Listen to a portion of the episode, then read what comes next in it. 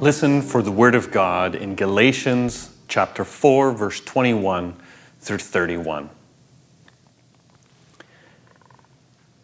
Tell me, those of you who want to be under the law, don't you listen to the law? It's written that Abram had two sons, one by the slave woman and one by the free woman. The son by the slave woman was conceived the normal way, but the son by the free woman was conceived through a promise. These things are an allegory. The two women are two covenants. One is from Mount Sinai, which gives birth to slave children. This is Hagar. Hagar is Mount Sinai in Arabia, and she corresponds to the present day Jerusalem because the city is in slavery with her children. But the Jerusalem that is above is free, and she is our mother. It is written, Rejoice, barren women, you who have not given birth. Break out with a shout, you who have suffered labored pains, because the woman who has been deserted will have many more children than the woman who has a husband. Brothers and sisters, you're children of the promise like Isaac. But just as it was then, so it is now. The one who was conceived the normal way harassed the one who was conceived by the Spirit. But what does the scripture say? Throw out the slave woman and her son, because the slave woman's son won't share the inheritance with the free woman's son. Therefore, brothers and sisters, we aren't slave women's children, but we are the free women's children. The Word of God. That's why I always just skip the New Testament letters, because they're boring. This is what one of my children said over dinner when I tried to explain what I thought these verses were all about. Everyone had confused looks on their faces, including me. Boring. And obviously confusing. These verses are a lot to take in. Two sons, two women, a slave woman, a free woman, a slave son, a free son, natural conception, divine conception, two covenants, Mount Sinai, President Jerusalem, Jerusalem above, barren women. I won't blame you if after reading this passage you're like, I'm out. But believe it or not, though this seems like a big jumble of la di da, this little bit of Galatians is a messy history in Christianity, often used to affirm slavery, racism, classism, gender hierarchies, anti Semitism, and Islamophobia. Perhaps more than anything else, the takeaway from today's sermon may be that sometimes Scripture is just hard to understand. But that doesn't mean that we just skip it. When we're confronted with tough passages, it's good to remind ourselves of the broader context of the specific book that we're in and the unfolding vision of God's purposes as recorded in the Bible. So, we're in the book of Galatians, in which the author is Paul, who violently persecuted Christians, had a dramatic experience of the vision of Jesus, and converted to become the foremost preacher of the gospel of Christ. This book, Galatians, is a letter addressed to the people in the churches in Galatia, a mixture of Jews and Gentiles who accepted the good news of Jesus. Paul had preached the gospel in the Galatian churches where they rejoiced in his message of salvation in Christ alone. But after he left them, there were other teachers who came proposing another gospel which was centered on salvation through law keeping. Enough people in the Galatian churches were drawn in by the teachers, these newcomers. So Paul writes this letter to warn the Galatians that they cannot be saved by law keeping. Salvation is only through faith in Christ. And that is Galatians in a nutshell. In today's passage, Paul is direct. You who want to be under the law, he is, so to speak, looking directly in the eyes of those Galatian Christians who have become convinced that they need to add their performance to Christ if they are to be accepted to God. You who are under the law. Paul does not mean obeying the law here. Obeying the law is something different than being under the law. To be under the law means relying on the law for your standing with God instead of Christ. So Paul says, Tell me, those of you who want to be under the law, don't you listen to the law? It's written that Abram had two sons, one by the slave woman and one by the free woman.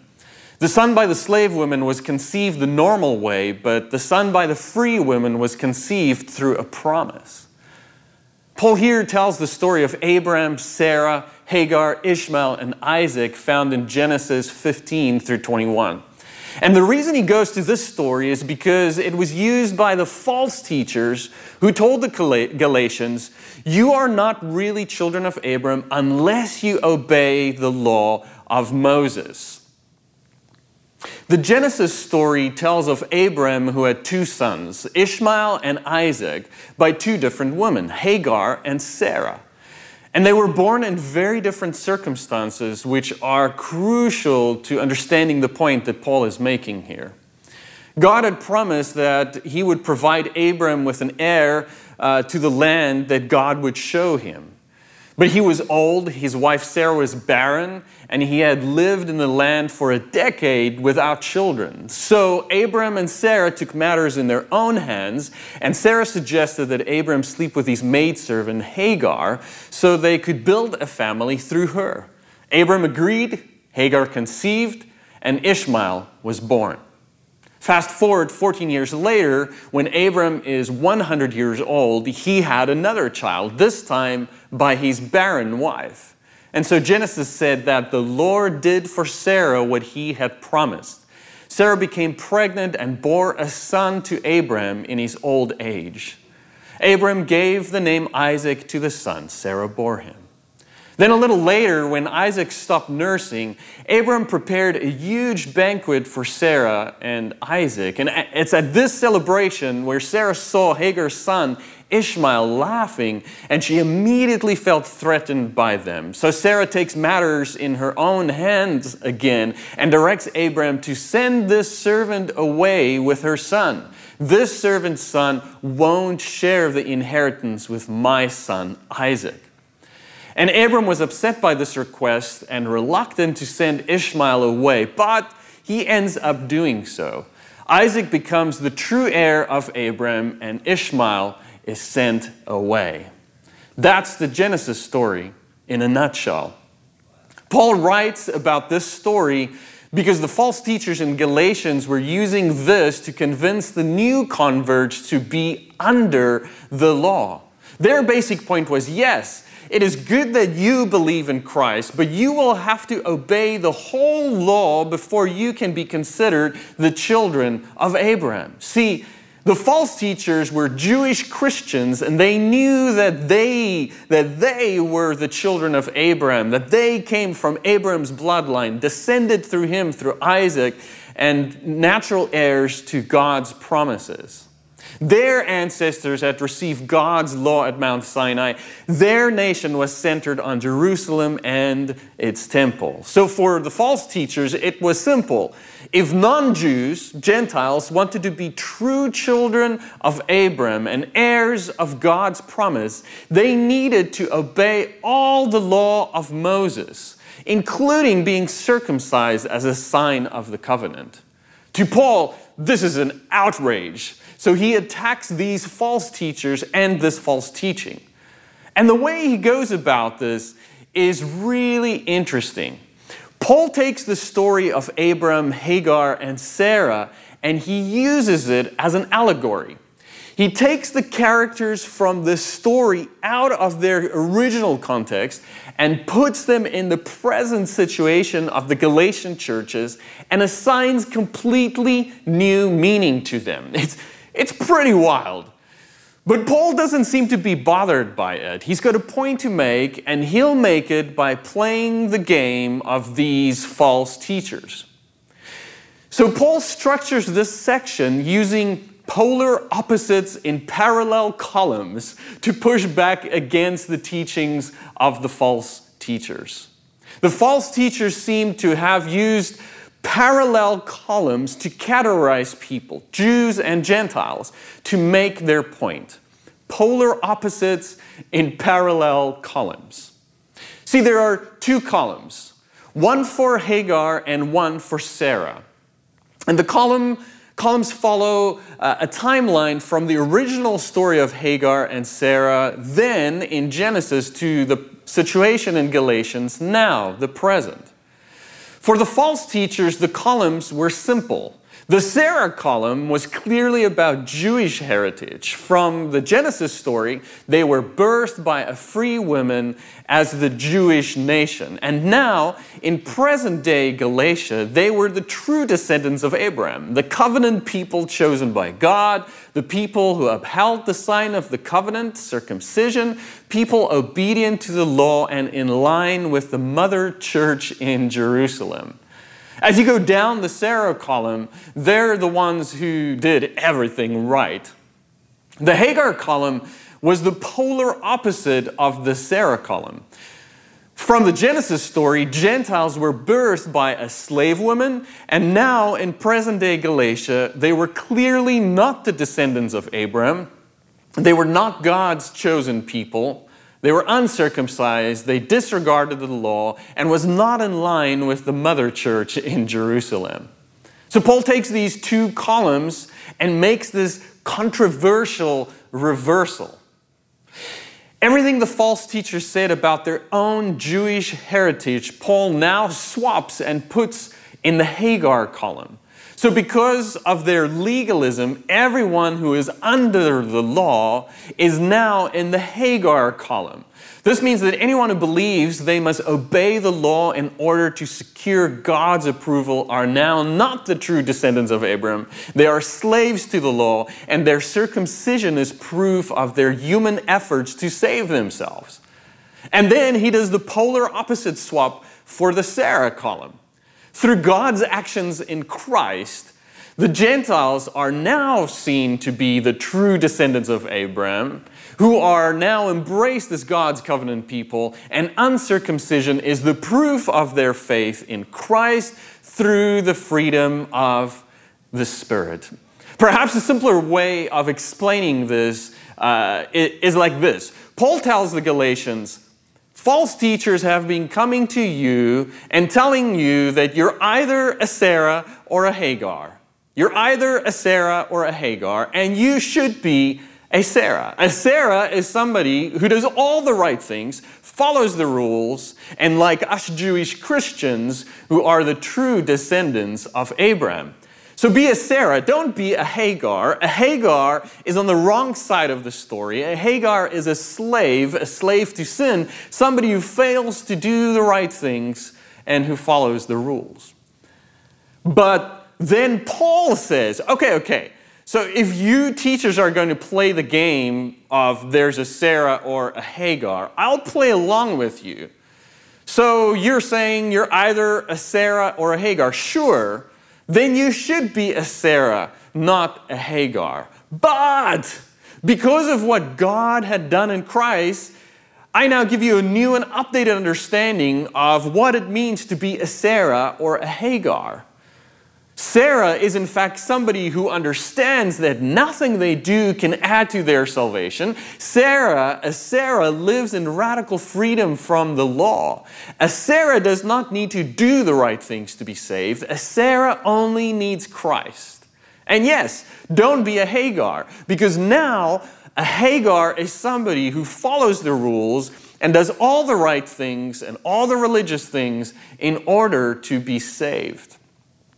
So Paul uses Sarah and Hagar as an allegory and creates a completely new meaning from the old story in this new situation. It's pretty wild. It's a little bit like me telling my oldest and younger daughter that I'm going to be swapping their identities. So if you're paying attention to the sermon right now, Leah and Kiri, which I hope you are, here's the deal. Leah you're no longer the firstborn, the oldest.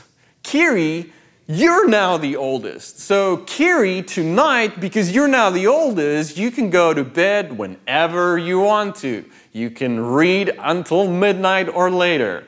There's no early bedtime for you. And Kiri, because you're the oldest now, you can use uh, the cell phone whenever you want to. You can start an Instagram account and start following all these people. And yes, you're now old enough to drive a car. So after this worship service, Poppy will teach you how to drive a car.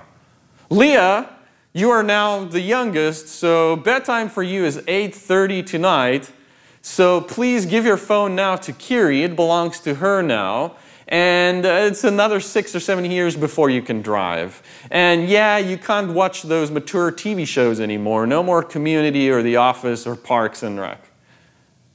Uh, I'm pretty sure while you're all watching this, Kiri is like, yeah! And Leah's like, no way. That's what Paul's doing here, this great reversal. And you can see how this passage has caused harm in Christian history. Paul takes the literal story of Sarah and Hagar out of its original context and uses them figuratively to make his point in this new context. But in doing so, he opened the way for this text to be interpreted literally, so that Hagar, who's already sidelined, used, and abused in the original, original story, now becomes further vilified as those people, that race, the evil ones. And all Jews are now associated with Hagar and to be treated as such. Now, we can't solve uh, just about 2,000 years of misguided usage of this passage in a few minutes. But we must remember that Paul himself says, I'm using Sarah and Hagar as an allegory. I'm using this because that's what the false teachers are using. But while Paul is playing the logic game on their terms and within their story, he's doing it in a letter, Galatians, that is determined to prove that the kingdom of God obliterates categories, that God obliterates the either or. That's what everything up to this point of the letter has been all about. We are one in Christ. In Jesus, all categories are obliterated. There is neither Jew or Gentile, slave or free, male or female. There are at least two ways I think that this passage speaks to us today. The first is that the gospel message is about grace for the barren. For Paul, taken in this very figurative sense, Hagar represents seeking salvation by works, and Sarah represents relying on salvation by God's grace alone. The gospel is that we do not try to attain righteousness by our own abilities. No, the gospel is that we are to receive a righteousness provided through the life, death, and resurrection of Jesus Christ. We need to rely on God just as Abram eventually learned that he needed to trust God's divine work to provide him with a son and an heir. As Abram needed to switch his faith from his own efforts to God's divine work, so these Galatian Christians and we need to look back at Christ's work rather than our own law keeping efforts. Paul quotes a saying from Isaiah 54 Rejoice, barren woman, you who have not given birth. Break out with a shout, you who have not suffered labored pains, because the woman who has been deserted will have many more children than the woman who has a husband. See, Paul says there is grace for the barren. The false teachers focus on works, on circumcision and law keeping efforts. But Paul puts his focus on God's action, the God who provides children for the barren. The false teachers would have revered and proclaimed the God of Abraham, Isaac, and Jacob. But in each of their stories, their own fertility, their own human effort could not produce children. Abraham's wife Sarah, Isaac's wife Rachel, and Jacob's wife Rebekah, each were barren. And it was God's purposes to show through them what the gospel is. It is only through grace that Sarah, Rachel, and Rebekah conceived and gave birth. And it's only through grace that Abram, Isaac, and Jacob produced a nation, not by their own human effort. Paul reminds us that the God of Abram, Isaac, and Jacob is the God of Sarah, Rachel, and Rebekah. It is not by human effort that we win God's favor, it is only by grace. If salvation is by works, then only the fertile can have children. But God is not looking for fertility. In fact, God is looking for barrenness.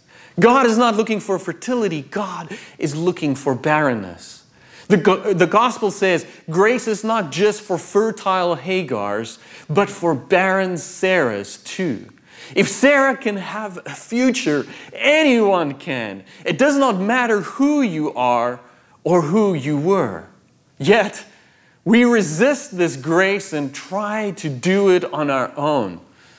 We should not be surprised by grace. The fabulous Glennon Doyle says it best in her memoir, Love Warrior. Quote, it strikes me that it's always religious people who are most surprised by grace. Those hoops we become so exhausted from jumping through, we created them. We forget that our Maker made us human, and so it's okay, maybe exactly right, to be human. We are ashamed of the design of the one who we claim to worship. So we sweep up our mess and hide our doubts, contradictions, anger, and fear before showing ourselves to God, which is like putting on a fancy dress and makeup to prepare for an x ray. Imagine that putting on a fancy dress and makeup to prepare for an x ray. We, we should not be surprised by grace. There is grace for the barren. God is not looking for fertility, but barrenness. It was in Sarah's barren womb and in Hagar's barren desert that God could plant his blessing and make God's nations grow. There is grace especially for the barren. And that is good news. Which leads to, the second way I think this passage speaks to us today. Paul's allegory of Sarah is a huge encouragement for anyone who is struggling who see themselves as failures, who feel that they don't measure up and that they need to dress up before showing themselves to God. In those ancient times, a woman's worth essentially consisted entirely in her ability to bear children. Ancient cultures told a woman that her worth and righteousness were her ability to produce children, and that if she could not bear children, her life was useless to the tribe. Like Sarah, in our barren state, many of us feel the burden of being good enough. No matter what I do, I can't measure up. I don't measure up. I can't get it all done. I can't make a right decision. No matter what I do, I, I just can't get this right. There's no win win situation for me. What school do I send my kids to? Should I really order from Amazon? Which candidate is everything I want? Our lives seem to be what my wife Leilani calls a descending hierarchy of perfection, which goes like this Ah, oh, that's perfect. Ah, that's great. That's good. That'll do. Oh well. It's a little like practicing the piano when you're trying hard and you still can't get it right.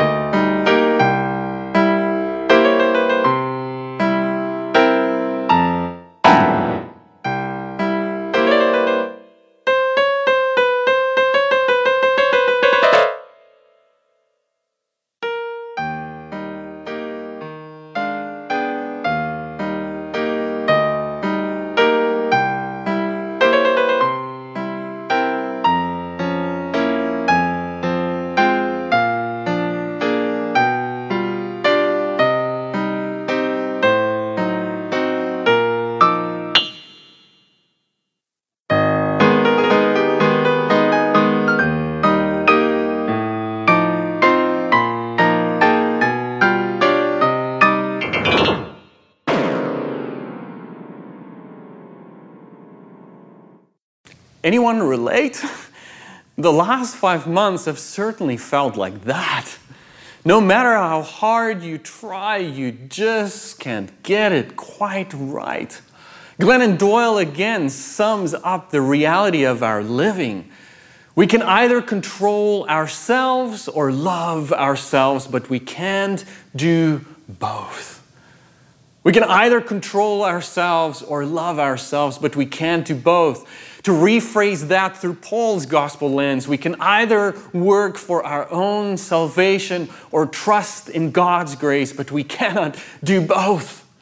We can either work for our own salvation or trust in grace. We can't do both. Paul's allegory of Sarah gives us encouragement and hope. She tried to control her situation and herself, but by her own efforts, she fell short. It is only when she trusted and gave her barren self to God that she experienced wholeness, new life, and grace. Religion says that God and salvation are only for those who are fertile, only for those who are good enough. But the gospel says that God is good, and that's enough. Anyone can belong to God through the gospel, regardless of record and background, regardless of who you have been or what you have done, because God is good and that's enough. Or perhaps to say it with the full force of Paul's passion God is good. Enough.